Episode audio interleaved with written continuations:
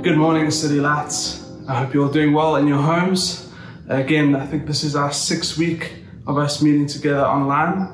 Uh, it's crazy, it's felt long and short at the same time. And uh, again, I've got on my TV behind you uh, is just a picture of the church, uh, our double meeting on our ninth birthday, one of the biggest meetings we've had this year.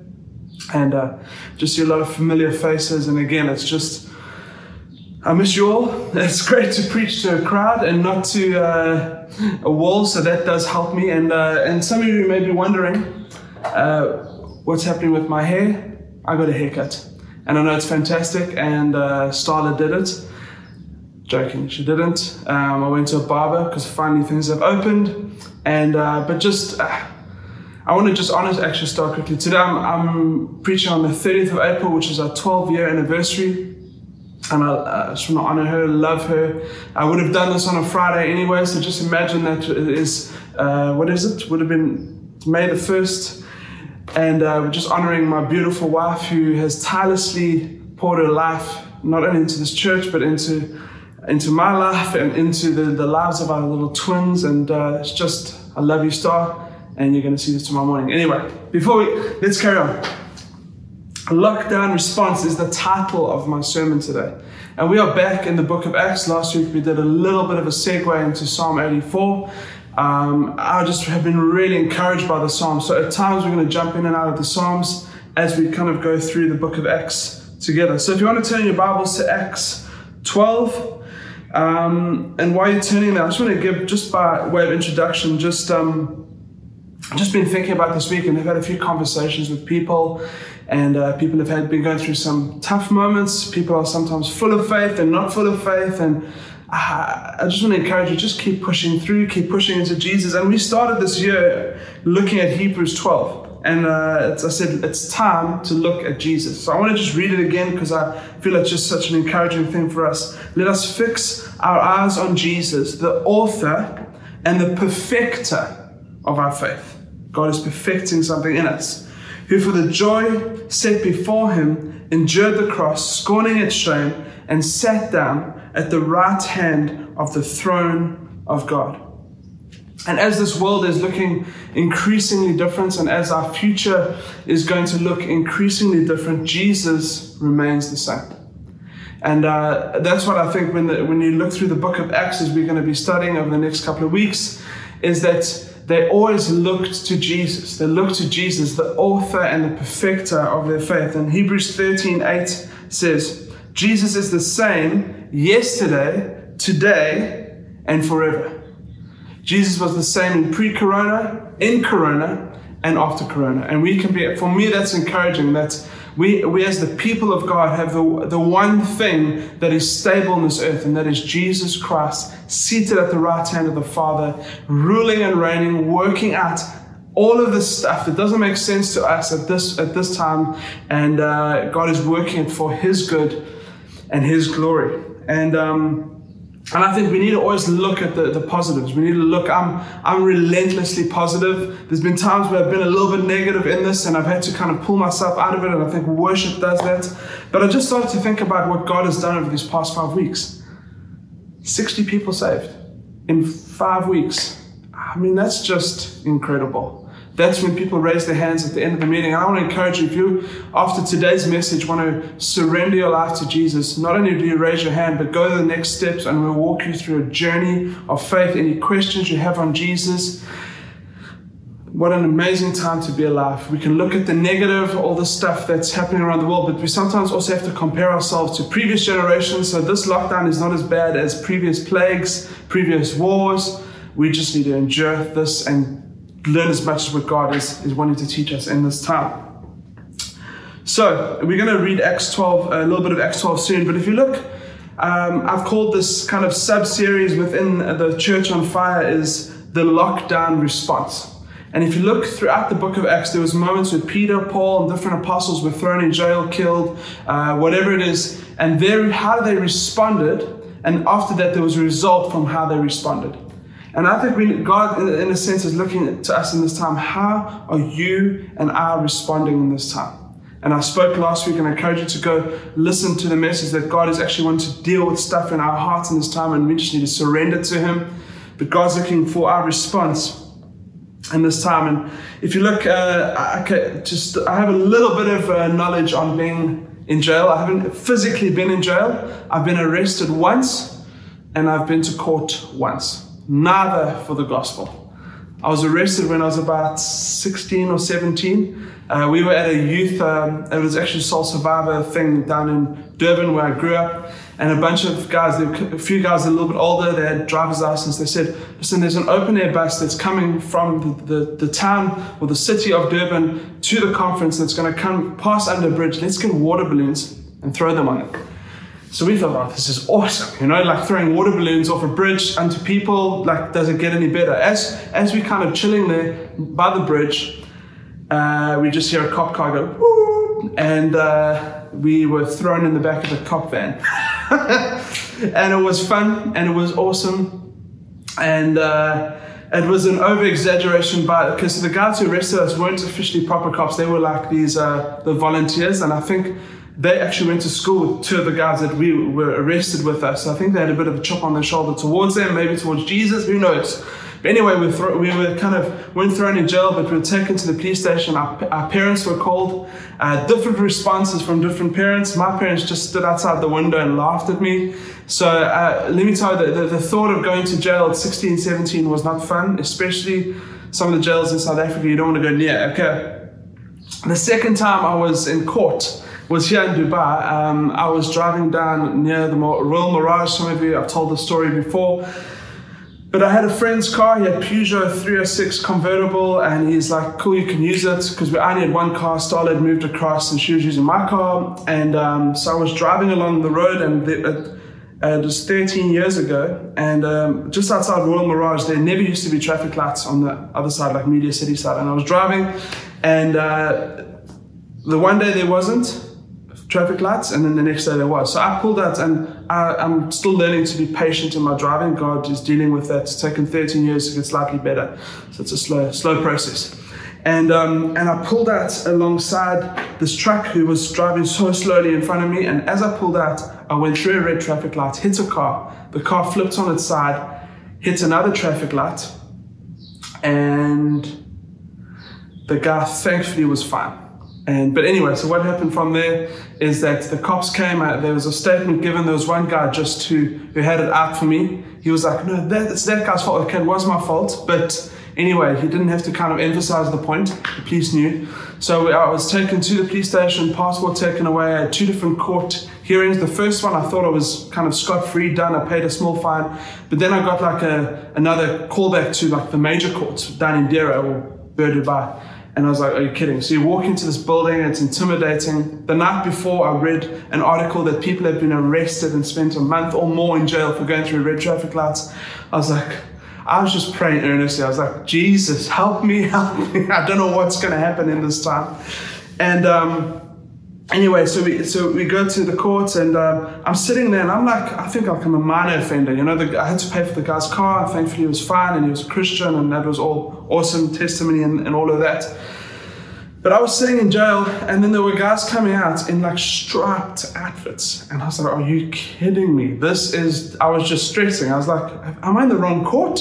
Like somehow they've put me into the wrong place. Anyway, so thankfully the guy heard me. Uh, I spoke to him. Um, in South Africa, for some reason, we call traffic lights robots. So when I was giving my testimony about the whole thing, I said I, I went through a red robot, and the guy just looked at me. Anyway, but that's beside the point. I, I had to pay a fine of like 2,000 dirhams or whatever it was, and I came out free and God saved me. So I just want to say that the prospect of going to jail in any form did not excite me.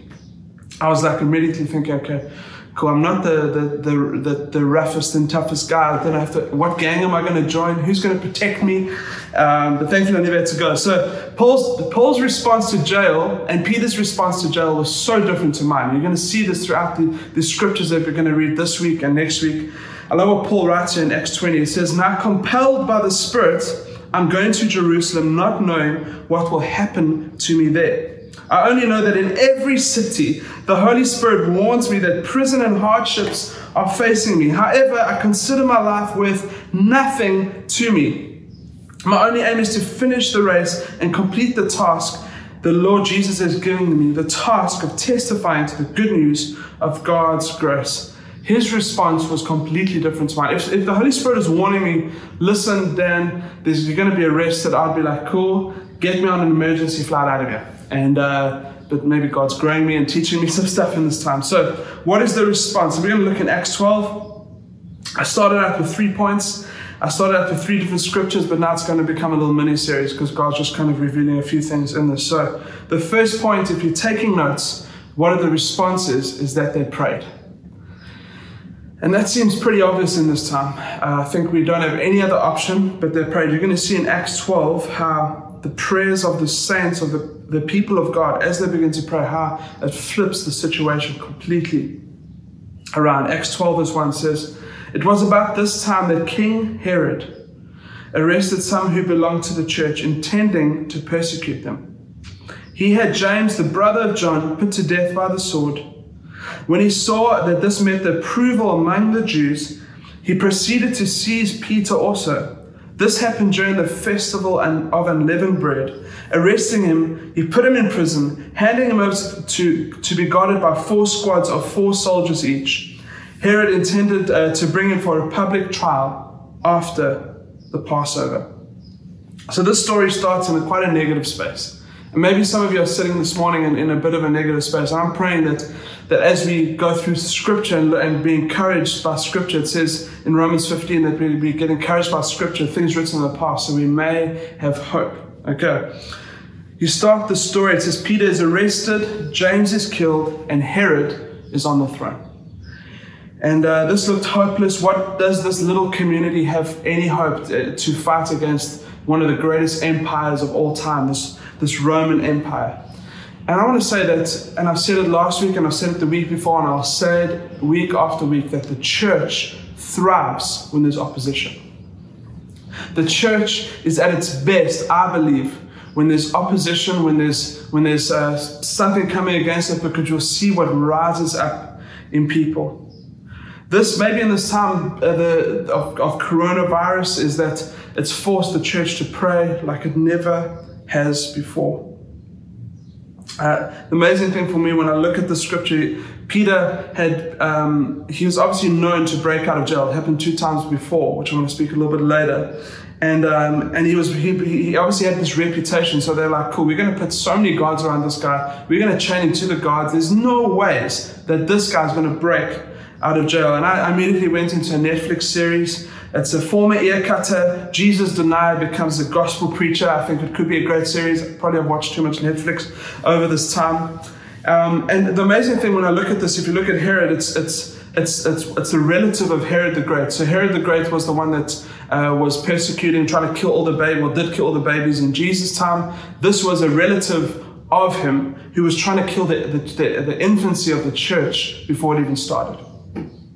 Wherever there's opposition, the church rises and thrives like it never has before. And I love the scripture says, But the church, but the church earnestly prayed. And I honestly believe we're living in a time in but the church earnestly prayed. And the amazing thing, what happens when the church earnestly prays, it not only sets a pathway for the church, but it begins to change the whole world uh, around us. And uh, the, the, the, word that, that um, that Luke uses here is, is the Greek word ektenos, which is the same word that he used for Jesus when Jesus was in Gethsemane and Jesus prayed so hard, prayed so earnestly that he sweated blood. The word is ektenos. And uh, this, this came out of obviously a deep love for Peter, but they, they, they earnestly prayed. They cried out to, to our Father in heaven who can come and save him and do something miraculous. Um, you'll see this, and I just read this in a commentary. The world has the weapon of swords, guards, and a prison under the authority of Herod, but the church, with the weapon of prayer, and uh, is under the authority of Jesus. And you'll see that that always wins every time. And I want to encourage you that you'll see at the, at the end of the scripture that that the praying church is the church that shapes history. I had my I've had a few moments of earnest prayer. Um, one of the key ones was quite recently. Uh, started uh, about possibly about this time last year, maybe a little bit, uh, maybe May, June, probably June. Uh, she had to have a, a, a, small operation with the, with the babies, and it was stressful. And I remember sharing the testimony in church, and um, and I've never prayed like that before. We were at City Hospital. Starla's in, in the hospital. She gets wheeled off, taken down for theatre. I had to sign some documents that if anything goes wrong, the, the hospital or the doctor's not liable. And I was like, was scary, but God in that moment gave us supernatural faith to even for me to even sign those documents. And Starla went downstairs and um, she went for the operation, and an hour passed, hour and 15 passed. I'm writing to the elders. They're all like, What's happening? Why Starla? I'm like, I don't know. I was laying on the floor of that hospital room crying out so earnestly that I was looking to see if I was sweating blood. It was one of these moments where I cried out for the, uh, my Father in heaven, God, would you just save and rescue those babies? Would you, would you let, the, let this operation be a success? And I just cried out to God. I'm, I'm pretty convinced that I delivered every demon out of the hospital. People were probably just walking out in their droves because they were healed. It was one of those moments where I just earnestly prayed before the Father. And I, I was just thinking about that moment, and I was like, we pray earnestly for that which we care the most about. And uh, I think God wants us to, to take us into a time where we care so much about the community around us, the people of God. They, these people cared so much about Peter, this leader, this person who was standing on the forefront of, of where they were, that they earnestly prayed and they cried out to God. It's more than sending an emoji of praying hands. My second point is this Peter slept. Very simple. It says the night before Herod was to bring him to trial, Peter was sleeping in between the two soldiers, bound with two chains, and with sentries stood at the guard, the guard at the entrance. And maybe Peter could sleep because he'd seen God deliver him twice before. Maybe he could sleep because he, he had seen Jesus, his rabbi, uh, who had been able to sleep in a storm and had peace even going through the point of death.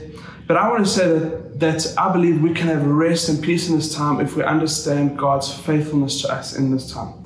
And if you, I want to encourage you, go take a journal, go write stuff down on your phone of all the times that God has come through for you. Every time it seemed impossible, you can see God comes through and makes things possible. And if we look at this, there's a miraculous provision that, that this angel comes in, everyone stays asleep, the angel comes and rescues Peter out of prison, takes him out, and eventually is reunited with the disciples. And uh, what do we do in this time when it feels like our prayers aren't being answered? We're like, God, we're praying for the end of Corona, we're praying for this, we're praying for this, and we're not seeing so much of uh, prayers. And I honestly believe that it's because faith is the evidence of things not yet seen.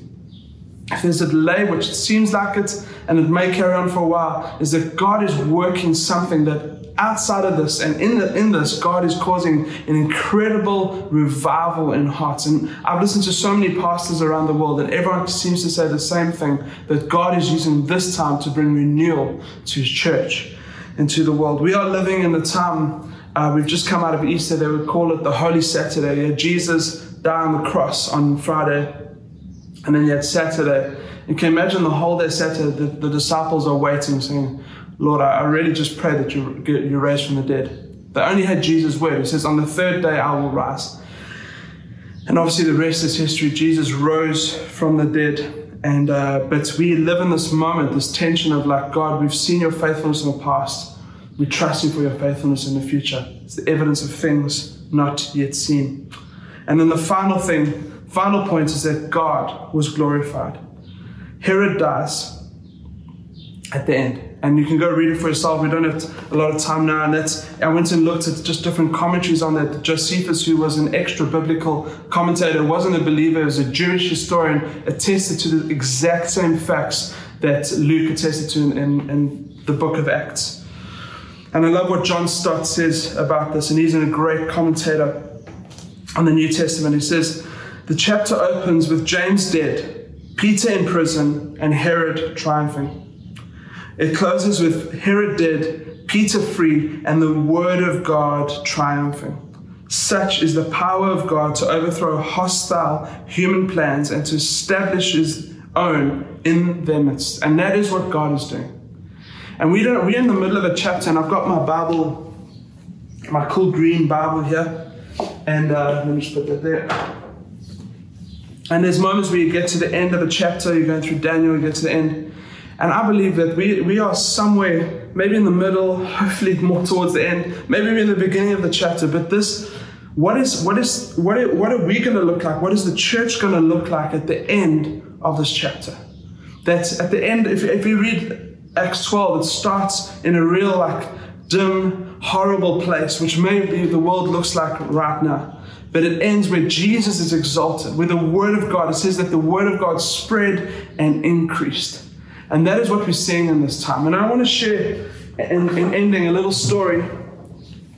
And some of you, I think I may have read this before, but uh, this is the, the, the Battle of Dunkirk. There's an incredible movie that was made about it. But the little known history behind Dunkirk is that prayer actually saved the day.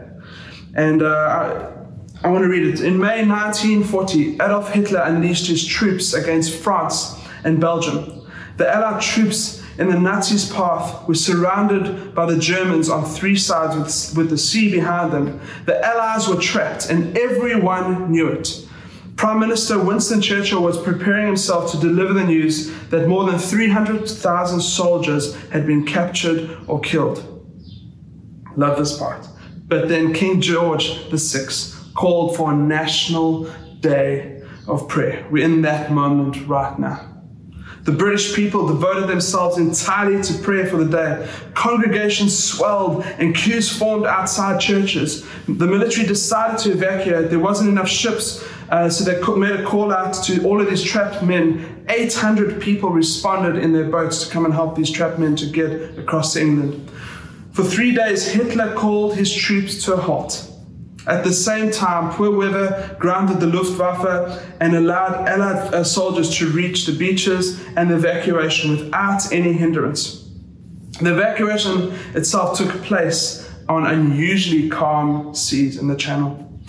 The miracle of Dunkirk was that miraculous. To this day, historians are baffled as to why Hitler suddenly called to halt his advance when the victory was all but assured. The German generals themselves were clueless as to why they were not allowed to chase down and, and obliterate the Allies. And I, uh, for me, that is such a picture of what happens when a church prays. In the middle of this scripture, it says, But the church prayed earnestly. And I, I want to encourage you, and I encouraged you last week and again the week before, is that our response is a response of prayer. Let your kingdom come let your will be done on earth as it is in heaven. And as we see in the scripture, God miraculously turns out things for his good. And that is what is happening. We may not be able to see it. Maybe we're sitting on this side of, of the, we're, on, we're in Holy Saturday and we're like, God, are you going to come? Are you going to be resurrected? Are you, are you going to do what you promised? And God always does, always will. We can trust Him. We can put our hope and our faith in Him in this time. Let's pray together. Father, we thank you for your word that encourages us, that builds us up, that makes us more like you, that convicts our hearts. Father, and I pray that in this time, Lord God, that our response as a community of followers of Jesus would be to go and pray. Pray for your redemption to spread across the earth. Pray for salvations of those who don't know you to spread across the earth. And I want to encourage you uh, in this time if you have not surrendered your life to Jesus, if you have not uh, said, Listen, I, I'm living in this place of uncertainty, I don't have any certainty. I can tell you that with Jesus coming into your heart and you giving your life to Him and, and repenting of your sin and walking away from your past, you find such a surety in God that it is a supernatural thing. The Bible calls it salvation.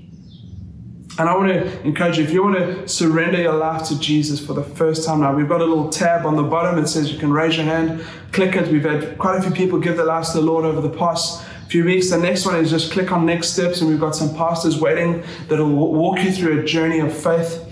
I really encourage you to do that. And also, at the end of this meeting, we've got a prayer team. So if you click on prayer requests, we also have a prayer team that are waiting online ready to pray with you. And one of the things they asked us to say is that a lot of the stuff that you can be sure that it's not going to be filtered out to everyone else. There's a there's a sense of uh, anonymity. Uh, you can come in and we can pray for you and uh, just pray for God for breakthrough in whatever area you need. If you're not part of a community group, a Zoom community group, go to our website, click on one, join, join one. Next week, we're going into our seventh week. And this is exciting. I'm, uh, this is crazy that we're still in our house. Been out a few times. But uh, let's just keep praying, let's keep trusting Jesus. We'll see you next week.